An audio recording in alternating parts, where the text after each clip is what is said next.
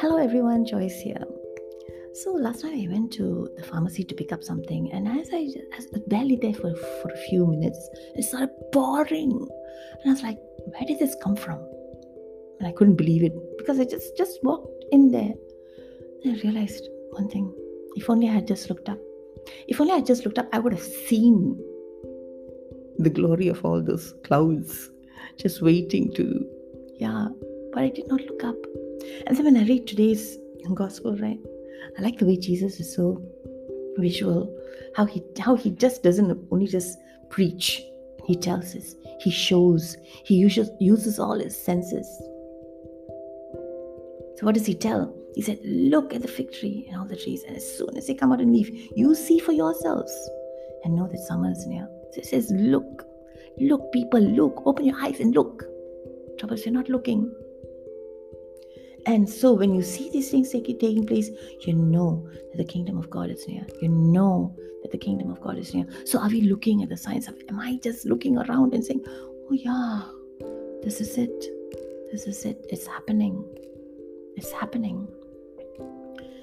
Am I reading the signs or am I just living in oblivion? Ah, it doesn't matter. Today's chilled out. I'm in school. God will give me another chance tomorrow. Tomorrow. Yeah. We take so many, so many things for granted. And I said, This generation will pass, not pass away until all has taken place. So, what is the today? We get so easily, easily distracted. No, get so easily, easily distracted with so many things now, even more things that, that surround us. And then, so the question to ask today is what are the present demands of the kingdom for me? What are the present demands of the kingdom of God for me? what am i what what what am i supposed to do what is the purpose of today today what is my role for the kingdom of god what am i going to do? Every day counts. Not a single day goes by. Because if you look at revelations today now moving on to revelations 20 verse 11 then i saw a great white throne and him was sat upon it from his presence. Earth and sky fled away. My gosh. It's like nothing, it's like even earth and sky personified here, like as if they are also guilty. Earth and sky passes away, and no place was found for them. Such a, if you look at it, it's quite scary actually. Then I saw the great, great and small, so no one is bad among the dead, great people, small people, big, big, young, old, everyone standing before the throne, and books were opened. Now we see something else being presented presented here book because there's a lot of repetition. I counted this about four times in just four short lines.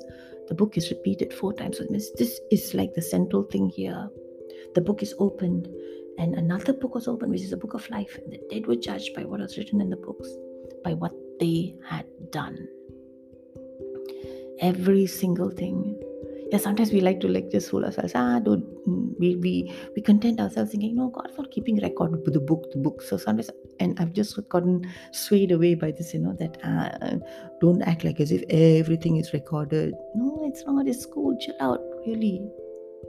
But the book here is very plays a very very dominant role. And this and then no one can escape. I can't like in the last minute think no I, i'm not i'm not doing this test. Because we can right on earth we can just like there's a test that's given you say no no i'm not i'm not for this test. I can apply and then i can reapply and but here there is no there's no running away.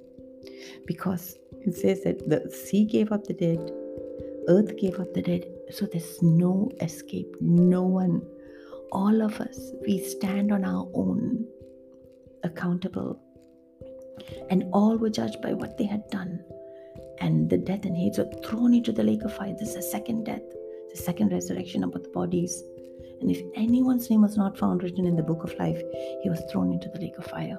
Not cast away, not gently, just, okay, bye bye, see you kind of thing. Thrown into the lake of fire. Then I saw a new heaven and a new earth, for the first heaven and the first earth had passed away. So the first heaven now become corrupt, ravaged, polluted. God, now God is creating a new heaven and a new earth. And then comes this beautiful contrasting image than the one presented earlier. and the sea was no more. And I saw the holy city, New Jerusalem. And now everything is being made fresh. It's just like this. I feel like when you get up in the morning, right, and it's rained the previous night, and then you're looking at the, you get the smell of this fresh breeze, and everything is looks so perfect and still and calm in nature. And I saw and the new Jerusalem coming out of heaven from God, prepared as a bride, adorned for her husband.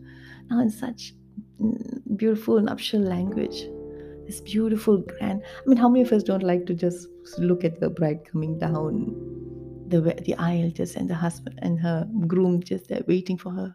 You know, this is the scene how it's going to be for all those who've been faithful and they would be dressed like brides just coming down ready to meet her bridegroom so uh, let's just let's just think about this seriously seriously and let's just present ourselves today to the father and just say lord i come before you and i just ask you that you will convict me of every area of sin that needs to be really changed lord heaven and earth will pass but your words will not pass and your words are active and alive and your words will your word will help me to get through today, to meet the challenges of today, and to overcome the problems that are going to face me today because you and I can do it. Thank you, Lord. Amen.